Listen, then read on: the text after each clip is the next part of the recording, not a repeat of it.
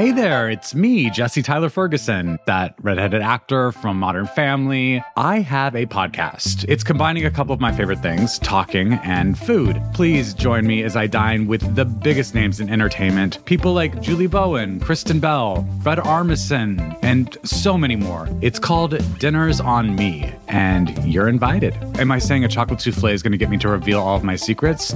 Yeah, I am. Listen now wherever you get your podcasts.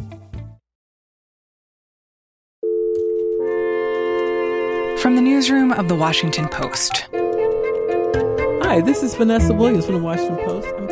Hey, it's Philip Rucker at the Washington Post. Do you have a minute? Hi, this is Dan Zak. This is Post Reports. I'm Martine Powers. It's Tuesday, April 20th.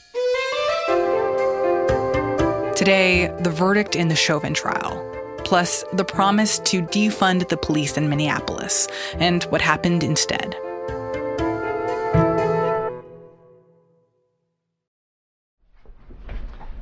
Members of the jury, I understand you have a verdict.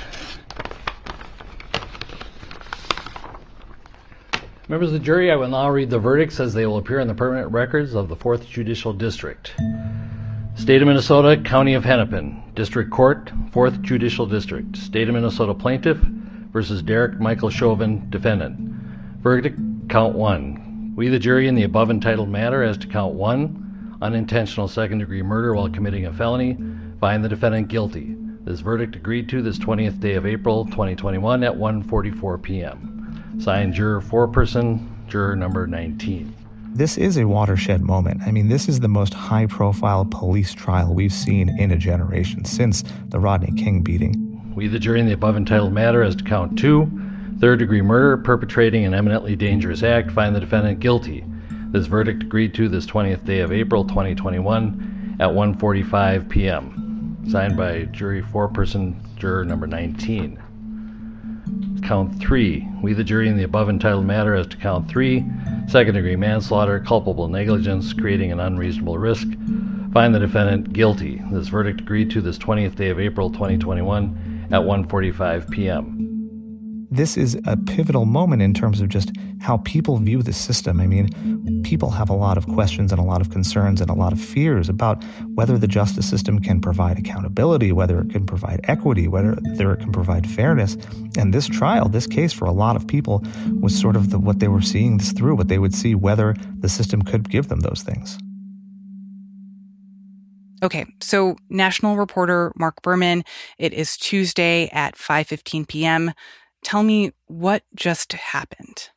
After less than two full days of deliberations, the jury in Derek Chauvin's murder trial came back and said that they found him guilty on all counts. And the fact that he was found guilty of all three charges of second degree unintentional murder, third degree murder, and second degree manslaughter, what does that say? Essentially, what it says is that every defense that his team mounted was unsuccessful in swaying the jury.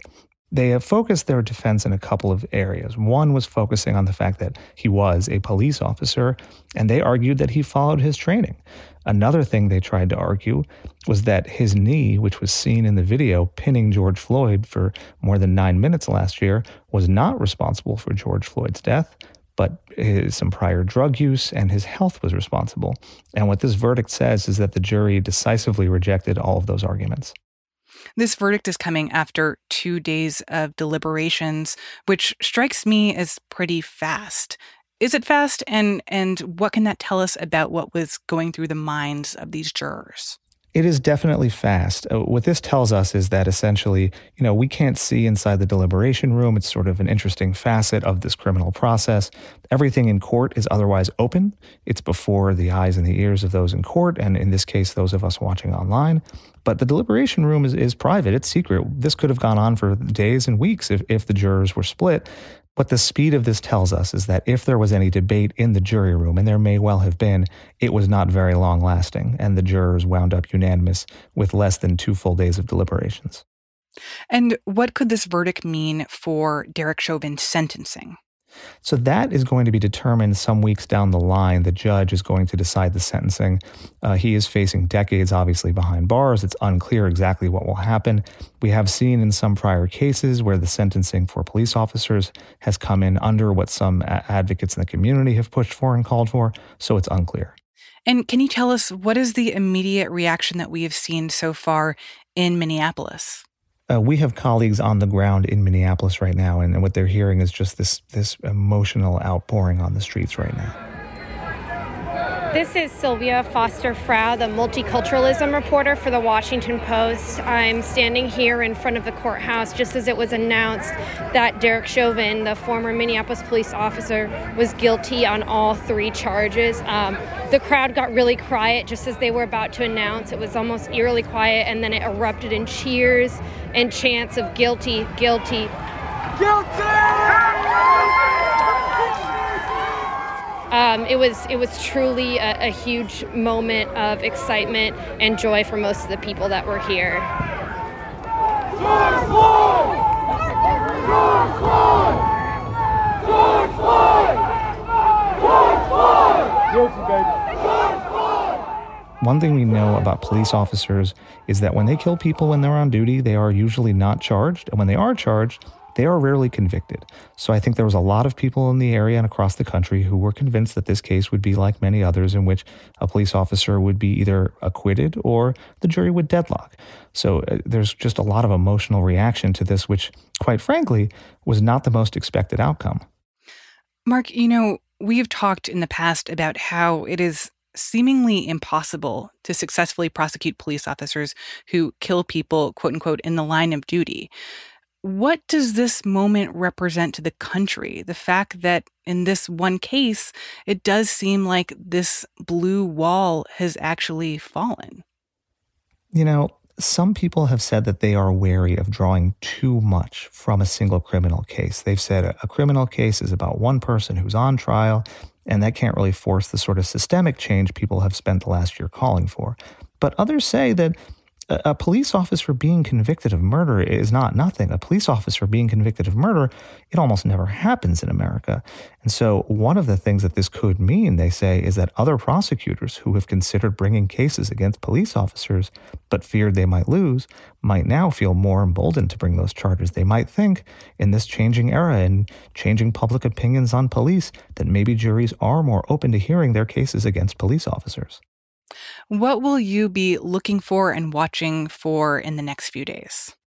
I think one key thing is going to be seeing how communities across the country react. I mean, obviously, there are going to be people who will be celebrating this verdict. There'll be people who will be upset by this verdict. And then the question becomes the prosecution in this case may be over. They may be moving on to sentencing, but there are now other cases. I mean, just miles away from the courthouse, while this case was uh, approaching the jury deliberations, a police officer shot and killed a 20 year old man. That case is going to be heading to court in the near future because the officer was charged. So, in many ways, we're just going to be proceeding into the next case and the next case after that, seeing how the justice system approaches those.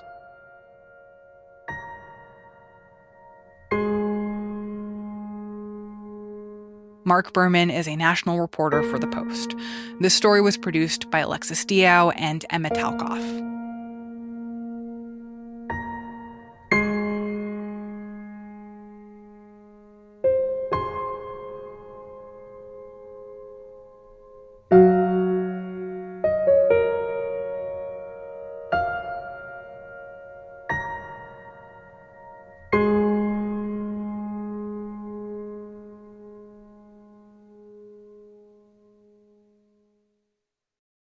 You're looking for a smoking gun, I can absolutely guarantee you, you will not find it.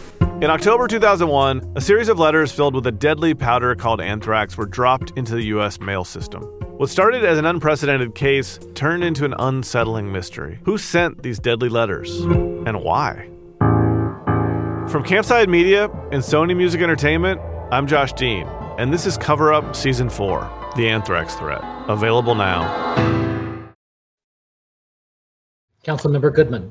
Aye. Councilmember Johnson. Aye. Councilmember Palmisano. Aye. Councilmember Gordon. Aye.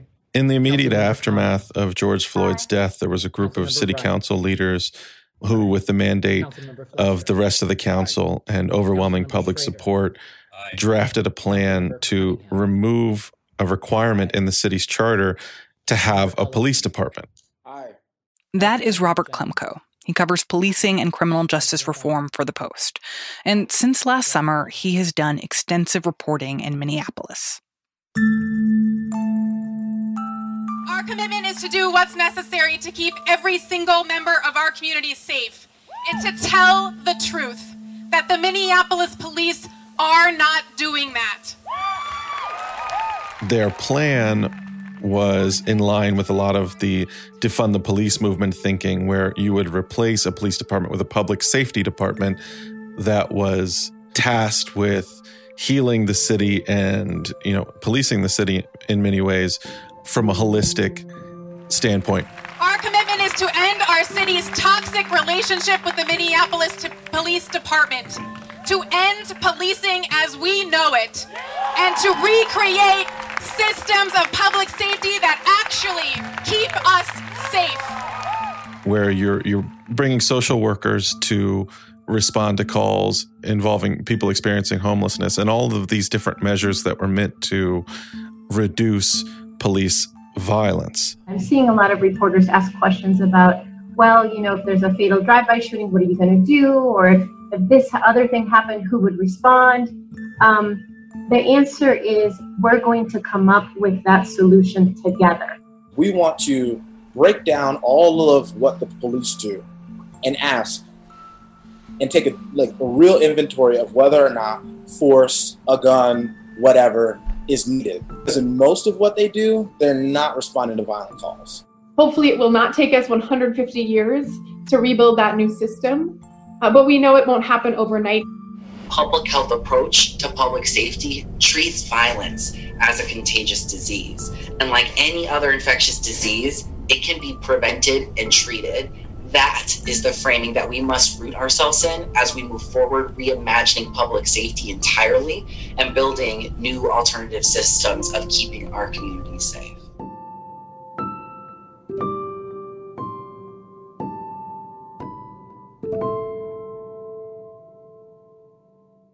Randy, it's still very possible that this proposal to dismantle the police department could make it onto the ballot in 2021, but it will not be on the ballot this November. And that's because the Charter Commission today accused the City Council of rushing the amendment that they sent to the Commission, and the commissioners said that they needed more time to look at it. The city's charter is commissioned by a group of commissioners that are appointed by a Hennepin County judge.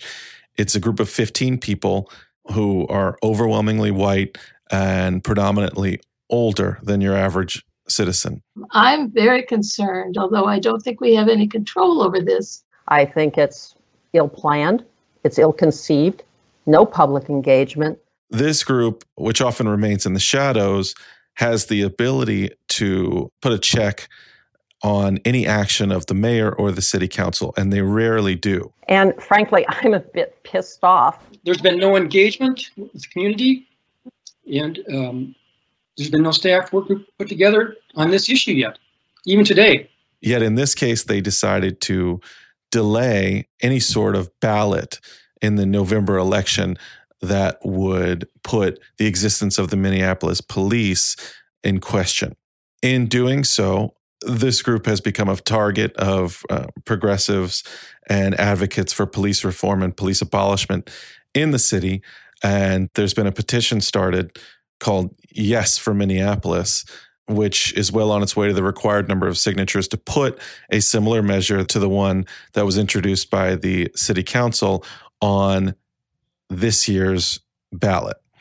So we're we're headed towards a bit of a standoff from the different branches of government in Minneapolis. So because of these kinds of bureaucratic arguments over whether or not these big sweeping ambitious plans from last summer could actually be put in place. This this promise to defund the police remake the police make it into a public safety department that those plans have kind of been put on hold or at least like are in a kind of limbo. Yeah that's fair to say. One of the things that the city commissioners argued the charter commissioners argued was that they needed more time to research what replacing a police department would look like. And that was seen as an excuse by progressives and advocates for the plan to simply make sure that it didn't end up on last November's ballot. But I think a lot of folks who are wedded to the status quo in the city believed that the changes proposed last year were too sweeping and too knee jerk and hoped that tensions would cool and a lot of these measures would be scaled back by this time this year. And that honestly might have happened in some ways, if not for this latest police shooting in a town near Minneapolis. So, then what are the repercussions of the fact that pretty significant change was promised, but wasn't really executed? And, like, where does that leave this police department and how it approaches its job? In terms of elected officials, the, the biggest repercussions will probably be for Mayor Jacob Frey, who you know, was praised in his response to Floyd's killing until this defund the police movement began, and he took the side of the commissioners. Let me be clear. I am for massive structural and transformational reform to an entire system that has not for generations worked for black and brown people. We have failed them, and we need to entirely reshape the system. We need a full on cultural shift in how our Minneapolis Police Department and departments throughout the country function. Uh, am I for entirely abolishing the police department? No, I'm not. He's up for reelection in November. So time will tell if the backlash will be strong enough to replace him. As a result of George Floyd's killing, regardless of the amendment, there's been a wave of defund the police minded politicians on the rise across the city and uh, across Hennepin County. Several people running for city council right now could be categorized as way more liberal, way more progressive than anybody currently on the city council. Though the defund the police movement obviously has its champions within existing city council members. In addition to these efforts to defund the police, there have also been some reforms. New state and city policies restrict the use of chokeholds and no knock warrants, though there are arguments over how much that policy change really has an effect on the ground. In the meantime, the actual police force in Minneapolis has shrunk. Droves of officers have retired or taken leave or moved to other police departments. According to the Star Tribune, there are an average of 200 fewer officers available to work this year than in 2019. And in that time, there has also been an increase in crime in Minneapolis.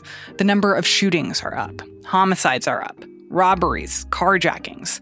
And residents and council members say that the police aren't helping. There are stories of daylight carjacking and um, robberies.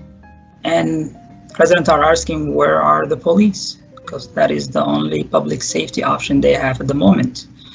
MPD, they rely on the MPD, and um, they're saying they're, they are nowhere to be seen. Public opinion polling this past year showed for the first time in American history that more people don't trust in the police to do their jobs than do.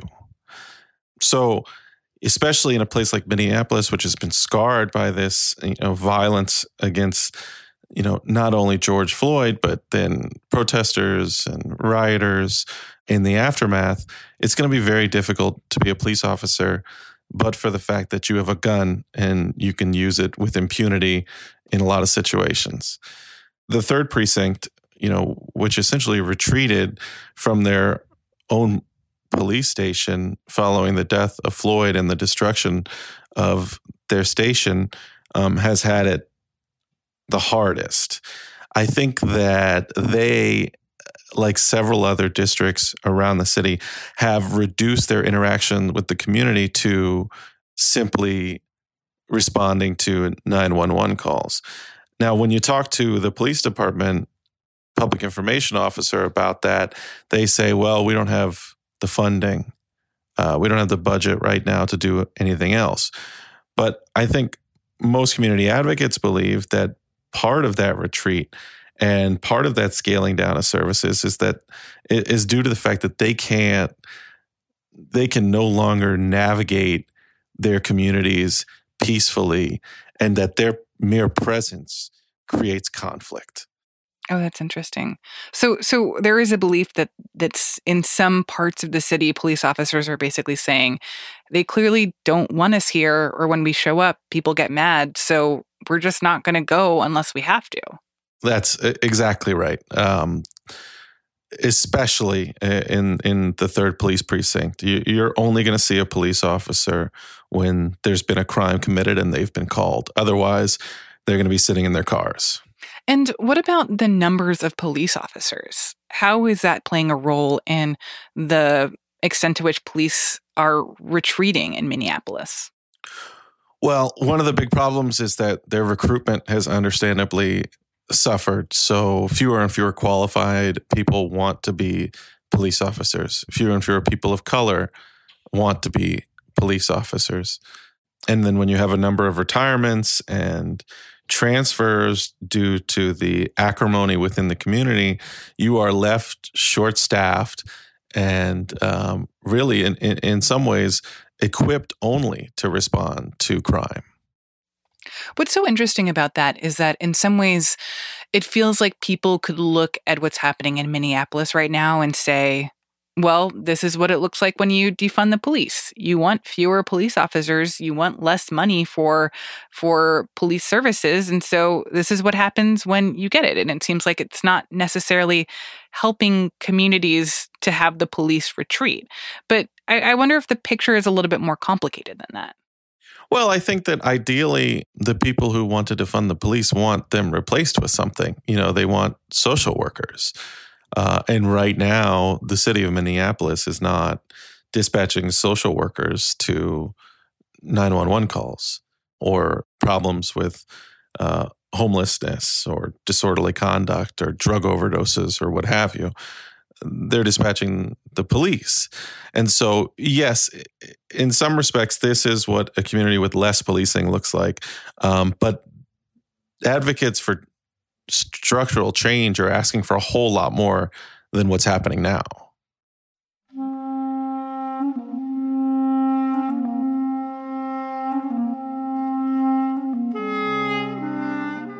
So it feels like if you're sort of presented with the option of lean into more policing or defund the police and replace it with something else, like what's happening in Minneapolis right now is neither of those. It's sort of defunding the police, but in a haphazard, disorganized way that doesn't actually institute a new model for how policing should be. And put stress on existing officers who are then sent into very tense situations where they must interact with people who no longer have any faith that they're going to do the right thing.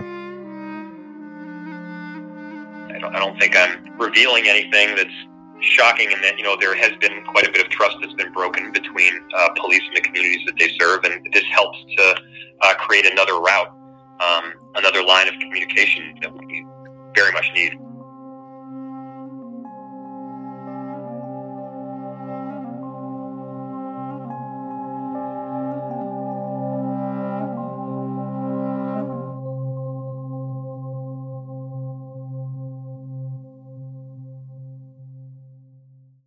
The fact that the future of policing on an institutional level seems like it's kind of in limbo in Minneapolis around Minneapolis like what what problems has that presented in the short term for the people who interact with police on a daily basis? What you've seen in Minneapolis, especially in the places nearest where Floyd was killed and where protests destroyed parts of the city last year, is a lot more community involvement and a movement to begin to rely less on the police. There are a number of patrol groups. There are numerous, more than two dozen of these community groups that have begun the work of patrolling their neighborhoods and streets, hoping to thwart crime and be an anti-crime presence uh, where police have failed. I think part of the momentum for the defund the police movement in this city in particular is due to a lot of these folks realizing that they can have a way bigger impact on the safety of their communities than they ever knew. They know when they see me that I'm I, I can definitely handle the situation most likely better than they can. Mm-hmm. So, do you think what percentage of the residents know you? Oh, I want to say like 80%. and are there a lot of kids? A lot of young families? um, yeah. Yeah. Yeah. One group I wrote about, the protectors of Little Earth, they started patrolling their community, which is predominantly Native American, on the second night of protests. And they kept doing it through the fall and now beginning again here in the spring, where they typically see a rise in, in violent crime. And they found that they can be a productive deterrent to violent crime and prostitution and all these sorts of things that make their community or give their community a bad reputation. That's Holy Rosary Church. Uh huh. They used to. They help us a lot with like feeding our community and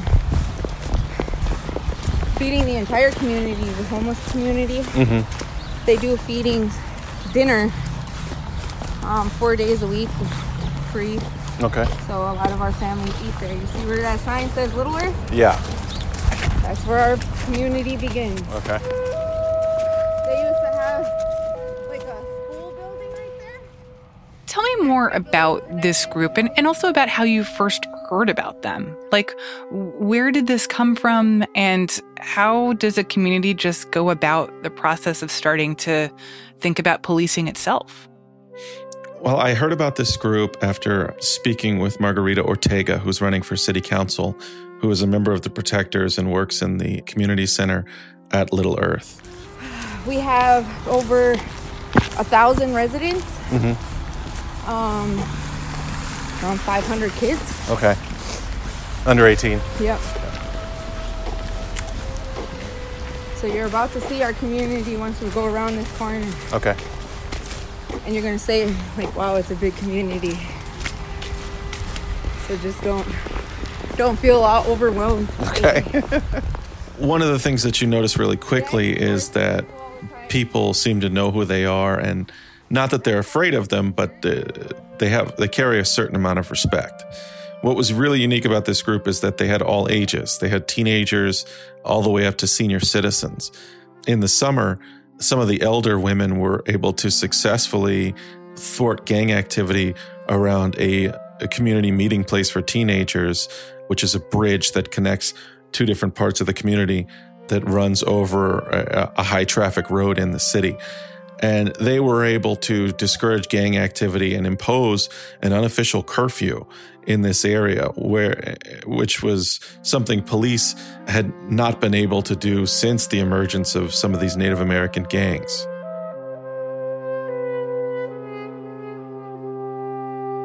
And wh- what does the process look like for recruiting people to be a part of this? Who are the people who are members of this internal security force? Yeah, I mean, you could call it that. That is the job that they do. A lot of the volunteers are people who already work for the community center, but some of them are just everyday citizens who, you know, finish their nine to five and then come and patrol the neighborhood at night from 10 p.m. to as late as 3 and 4 in the morning on some nights. Their only respite is the wintertime when violent crime is down. But on summer nights, you can expect multiple shootings per night in Little Earth. And when you talk to the security people who monitor the cameras in the community, they see a real impact in curbing violent crime when these people are patrolling. But they're not trained police officers. And are, they armed? two uh, uh, of them are armed and this is a group of you know a rotating cast of more than 40 people. So for all intents and purposes they're not armed. And they've run into a handful of incidents where i'm sure they wish they were armed. During the protests one of the men was shot in the backside near a roadblock that they erected. So you do have instances where they run into violent offenders and you would rather have a police officer in that situation, obviously, but those incidents have been few and far between for the most part, the protectors are happy that they're not armed because they feel like their presence de escalates situations, whereas police presence escalates it. Oh, that's so interesting. What do those types of interactions look like with a person who is not a trained police officer and not armed, usually, but instead like a member of the community? Like, how do those moments unfold differently? Well, the community is so small that a lot of people know the protectors personally outside of their role as this independent security force. So, depending on who the protector is and what level of influence they have, and really how old they are, you know, you get different reactions, which is why they like to have older people in the group. You can imagine that this is pretty unique to this community, this aspect of it being Native American. There's a certain amount of reverence and respect paid to elders in Native American communities that doesn't exist in a lot of other American communities. So you see the respect these these women especially get in these situations and how they're just a calming presence in a lot of ways. And how effective are they? Like, can you look at crime data from now versus a year ago or two years ago and argue that these people might actually be able to do a better job of of keeping things safe than police officers previously did? Well, one of the more difficult things about looking at this group and writing this story is that there's really no way to quantify the impact that they have at the moment. Last year, with the retreat of the third district police, that district was especially violent in the summer following the Floyd protests. And then you have the winter, which is so cold in Minneapolis that a lot of violent crime dissipates almost completely. And now you have the first spring and summer approaching after uh, the year after George Floyd. So I, I think the, a really effective way to look at it would be to take a look at the results of this summer compared to perhaps two summers ago.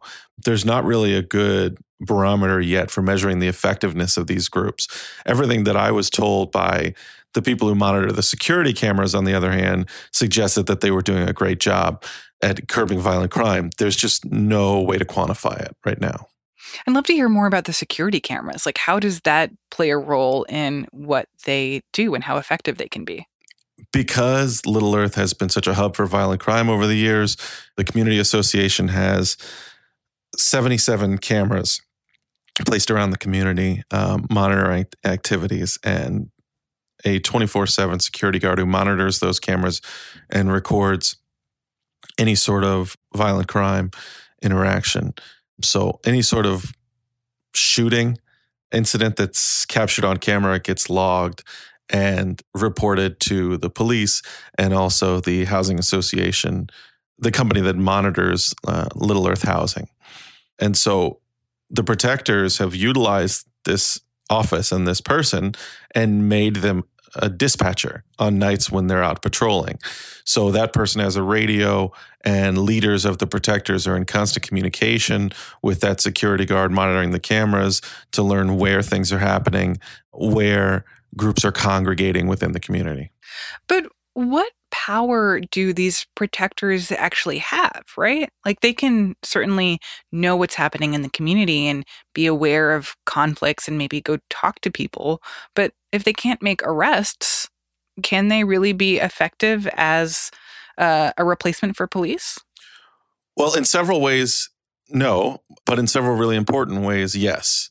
They've been given Naloxone and Narcan by local hospitals in order to treat drug overdoses, opioid overdoses, and all of them are trained in CPR. And so they've saved numerous lives over the last year because their response time is so quick compared to the police. They've also had an impact in terms of calming situations down before the police arrive.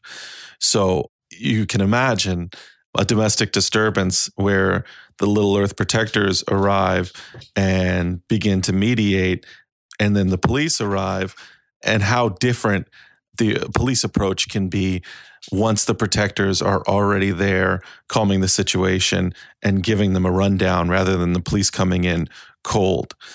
one of the reasons the protectors exist was a federal grant that was provided beginning in 2016, which was meant to study the relationship between the Little Earth community and the police and also build a better relationship.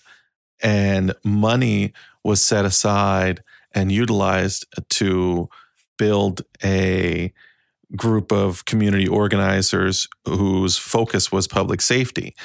And that group of people then transformed into the protectors once George Floyd was killed.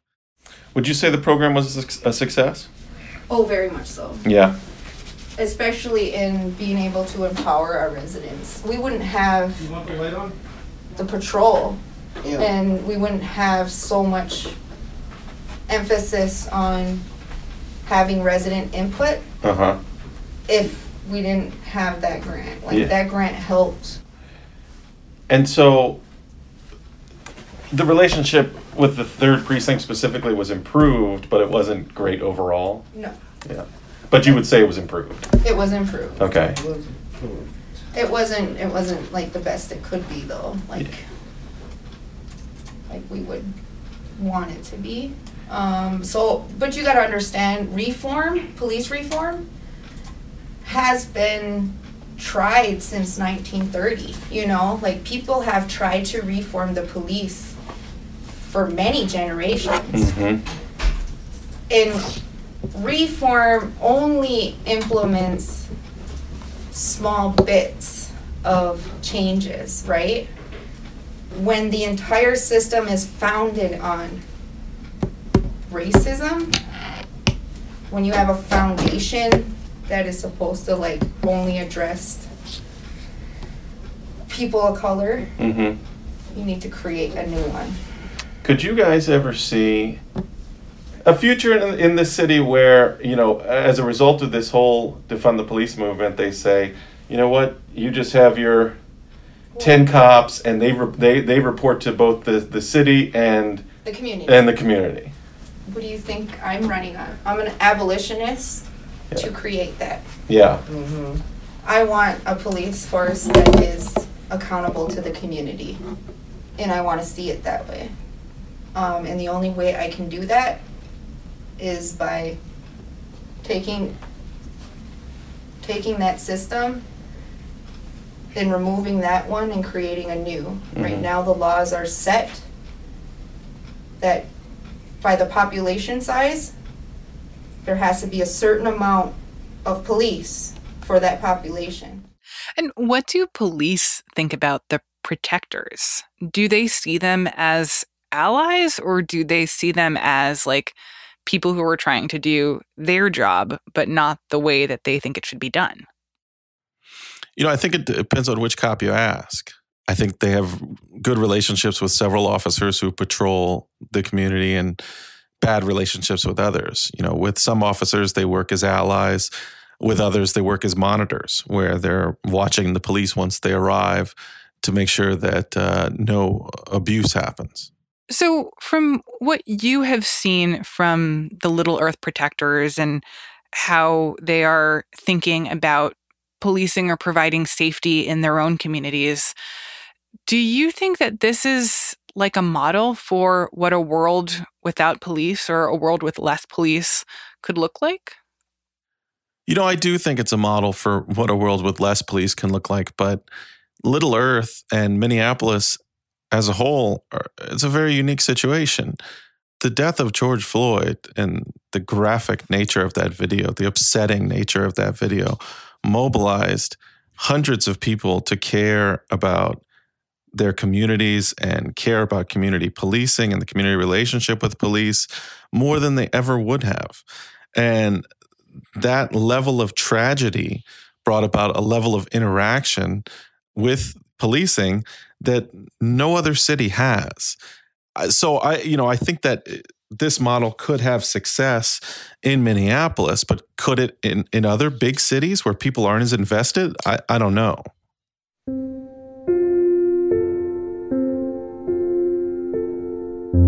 I think one of the failings of police reform over the years has been, you know, what people have described to me as this swinging pendulum of public opinion, where at one time you may have folks calling for defunding of the police or um, a transformation of the police department into something that is more community oriented. But almost just as often, you have spikes in violent crime, spikes in, in drug dealing, and that where you have citizens calling for a more active police force, a more progressive police force in terms of rooting out crime. And as a consequence of that, that reform effort gets stalled and the pendulum swings the other way until you have something like George Floyd's killing or any number of these high profile violent police killings.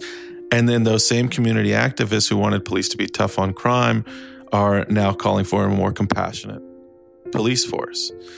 So, you know, maybe that pendulum has swung eh, the way of police reform one final time in American history. And, and now you're going to begin to see real change. But, you know, I'm not holding my breath.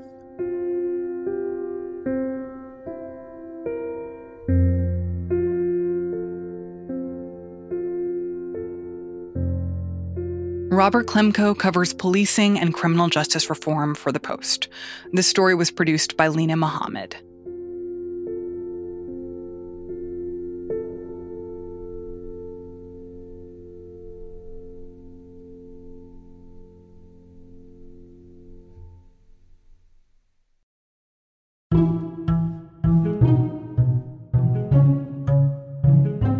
That's it for Post Reports. Thanks for listening. Today's show was mixed by Rennie Svirnovskiy. Last fall, we aired an episode about the life of George Floyd.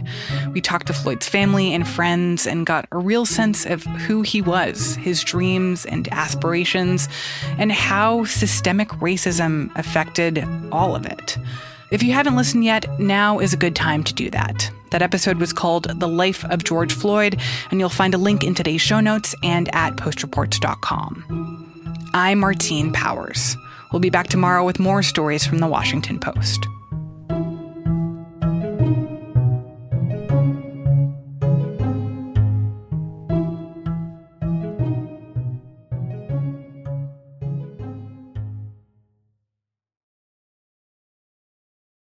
You're looking for a smoking gun, I can absolutely guarantee you, you will not find it. In October 2001, a series of letters filled with a deadly powder called anthrax were dropped into the U.S. mail system. What started as an unprecedented case turned into an unsettling mystery. Who sent these deadly letters? And why? From Campside Media and Sony Music Entertainment, I'm Josh Dean, and this is Cover Up Season 4 The Anthrax Threat. Available now.